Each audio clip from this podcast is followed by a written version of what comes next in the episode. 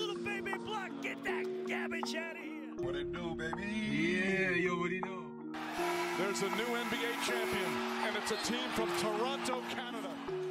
OG with the look. Got it. OG Anunoby at the buzzer.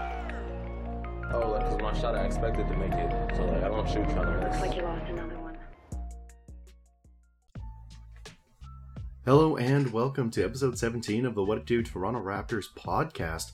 My name is Drew Horton, and let's get into it. So, the NBA preseason is almost upon us, and the Toronto Raptors preseason schedule has been released. They play five games in the first two weeks of October, and then we will see how they look going into the regular season. So, Monday, October 4th, they play Philly at home. Thursday, October 7th, they play Philadelphia in Philly. Saturday, October 9th, they play Boston in Boston. Then on Monday, October 11th, they play Houston at home. Tuesday, October 12th, they finish off with Washington in Washington. So, as currently going into the preseason, the Raptors roster is constructed as such. Got Fred VanVleet, Gary Trent Jr., OG Anunoby, Pascal Siakam, Khem Birch, Goran Dragic, Malachi Flynn, Scotty Barnes, Chris Boucher, Precious Achiuwa, Delano Banton, Yuta Watanabe, Sam Dekker, Ishmail Wainright, Isaac Bonga, Freddie Gillespie, Justin Champagne. I don't think I'm pronouncing that right. Champagne? Ugh. Sorry, Justin. And lastly, David Johnson. Once the preseason is over and the final roster is named for the Raptors, I'll go and do an in depth look at each player, their strengths, weaknesses, and where I see them in the rotation, and how I see the year going for them and for the Raptors overall. Just as an initial reaction to the Summer League play and just overall hype built up for the season, Scotty Barnes seems like a great fit for the Raptors. He's shown flashes of offensive upside and is a monster defensively. Precious Achiuwa was a steal by Masai adding him to the Lowry Dragic deal. He looks really good on defense. He's shown great mobility, and with the added bonus of him learning how to shoot under Nick Nurse, he might be the most important part in the trade in a few years. We'll just have to wait and see. From what I've seen on Media Day and from player social media, Goran Dragic seems like a stellar professional, and he seems excited to be here despite the initial report. It seems to me that his quote was really taken out of context and overblown, and I'm thinking that's because of the translation, and in large part, the need for media and fans to make mountains out of molehills. He seems like a true pro, and I think he's going to be a valuable part of our team to start the year. Um, and he'll be a valuable piece in a trade going forward. Uh, you always want a backup guard like Dragic, the way he plays, hard nosed, and he's good enough to help pretty much any team. OG is still my absolute favorite player. He now will finally, after four years of asking, will go to the Toronto Zoo with Kate Burness, and that is just beautiful. It's the most OG thing ever. Fred VanVleet is saying all the right things to step up and be the leader this team needs. Kyle Lowry leaving is a huge blow to the team, but in terms of leadership, I think Fred VanVleet will do what needs to be done this year. Uh, people already look to him in the locker room, so he should pick up that mantle. It's impossible to replace Kyle, but I think Fred VanVleet is going to do as good a job as anyone could, at least from a player leader side. Malachi Flynn looked great in Summer League. He was clearly better than 99% of players on the court, and the year of NBA experience is abundant when he goes against those other guys. He looked like he could get any shot that he wanted, and he was hitting a lot of contested shots, which is really good because he won't get too many open looks when he's creating off the dribble. So if he's able to hit with a hand in his face, that is a huge bonus to his game this year. He's shown flashes of being able to create himself off the dribble, and he looks to be a good shooter, and I have no doubt that he's going to improve in most of his game. And I'm really excited to see how Malachi Flynn turns out this year. I think Pascal is going to come out with a vengeance. I think Scotty Barnes is going to fit right in.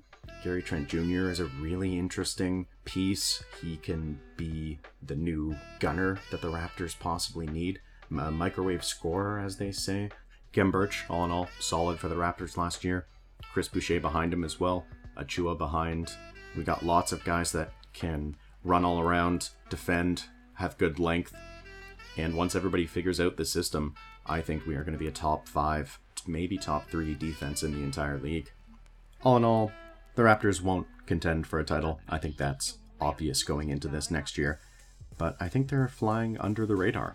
The Raptors have great coaching, great defense, an average offense, amazing depth, but they do lack star power. If everything goes right for the Raptors and they get a little bit of help, they could finish as high as fourth.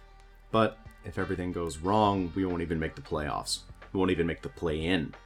I predict the Raptors to be in the fight for sixth, seventh, and eighth. I think that's probably where they're going to be around.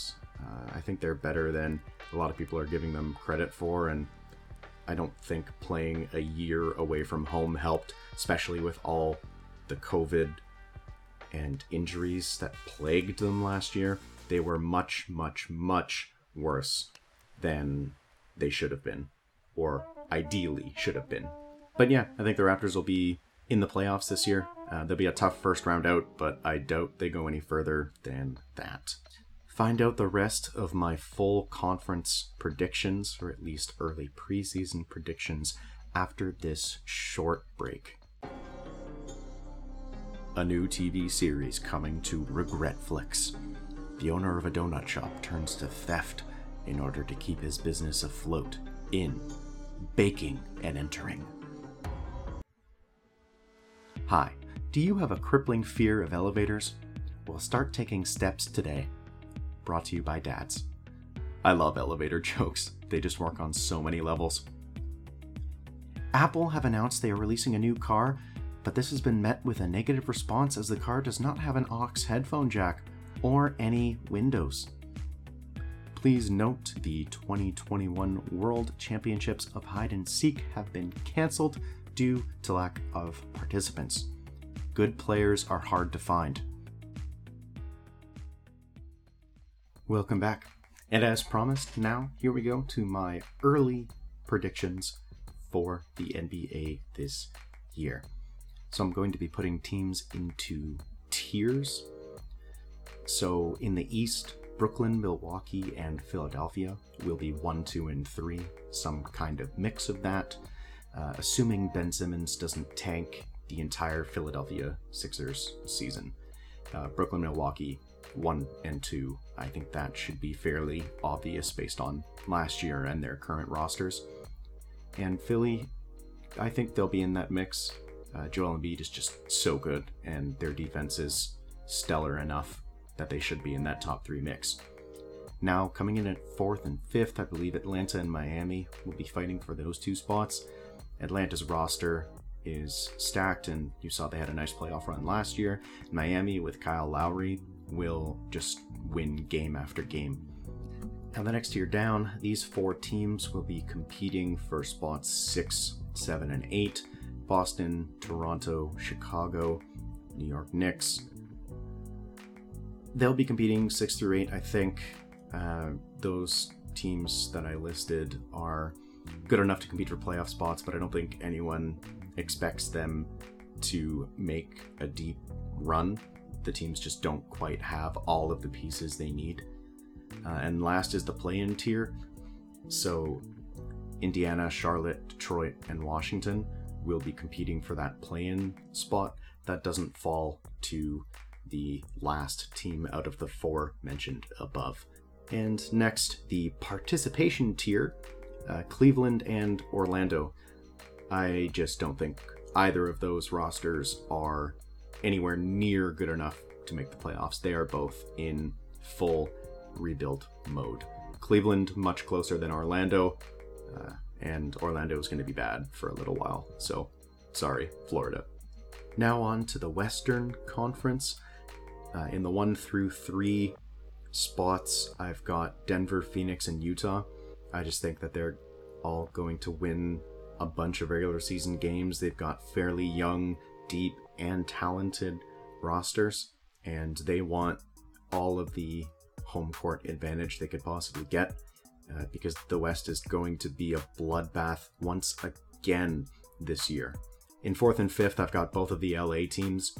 Uh, I think they're going to be comfortably in those spots, but I don't think they're going to go all out in the regular season because, as we saw last year, they both had key injuries that kept them from making the finals. Uh, the Clippers at least did make a nice run, but once Kawhi went down, you kind of knew that it was over for them. In sixth and seventh, I've got Dallas and Golden State. I think the return of Klay Thompson will make Golden State, if not a contender, at least a contender to make the conference finals again. And Dallas with Luka Doncic, uh, sky's the limit. They just need to make sure they've got the best roster around him. And there's some questions about Porzingis, but Luka is Luka, and he'll take you to the promised land at the very minimum. Now, for the eight and play in spots, I've got Portland, Memphis, Minnesota, and New Orleans competing for those. They've all got up and coming teams apart from Portland, who's just got a, a solid team, not contending, but solid. I mean, you've got Damian Lillard, CJ McCollum, Jusuf Nurkic, Norman Powell. That should be enough to get you into the playoffs, but competition's going to be steep this year. Got Ja Morant leading the Memphis team, who just looked so good last year at points. Minnesota with Anthony Edwards, they're going to be good. Hopefully, they're going to be good. You, you never really know with Minnesota. And New Orleans, theoretically, should be competing for that, uh, but again, the same thing with New Orleans. The roster constructed around Zion hasn't been the best so far. So hopefully, with the addition of Valanciunas, they're able to space the floor a little bit, cover him on defense, and let Zion just go to work. And now the four teams participating in this year's Western Conference Tankathon, the participation tier of Houston, Oklahoma City, Sacramento, and the San Antonio Spurs. Spurs lost DeRozan. They're trying to get some new young talent. Uh, they're just probably not going to be very good next year. OKC, what more needs to be said? They sat Alexander last year just so that they could lose more and get more draft picks. It seems like Sam Presti is more concerned with getting draft picks than winning at this point, which is sad because Shai is an all star level player and only getting better. And Houston, they're just in full rebuild mode. You know, John Wall, Christian Wood, they got some pieces, but you know, they're just not super good at the moment. They, you know, they do have Jalen Green now, but they might need a year or two to figure it out. Now, again, this is just my very early season prediction. A lot can change in the preseason and in the first stretch of the regular season, uh, especially injuries being the biggest thing, what uh, derailed some really good matchups last year. Injuries, unfortunately, but it's part of the game. Hopefully, it uh, doesn't happen too much unless it helps the Raptors, of course. but uh, yeah, anyway, that has been episode 17 of the What to Do Toronto Raptors podcast. Thank you so much for listening. I've been your host, Drew Horton, now signing off. Peace!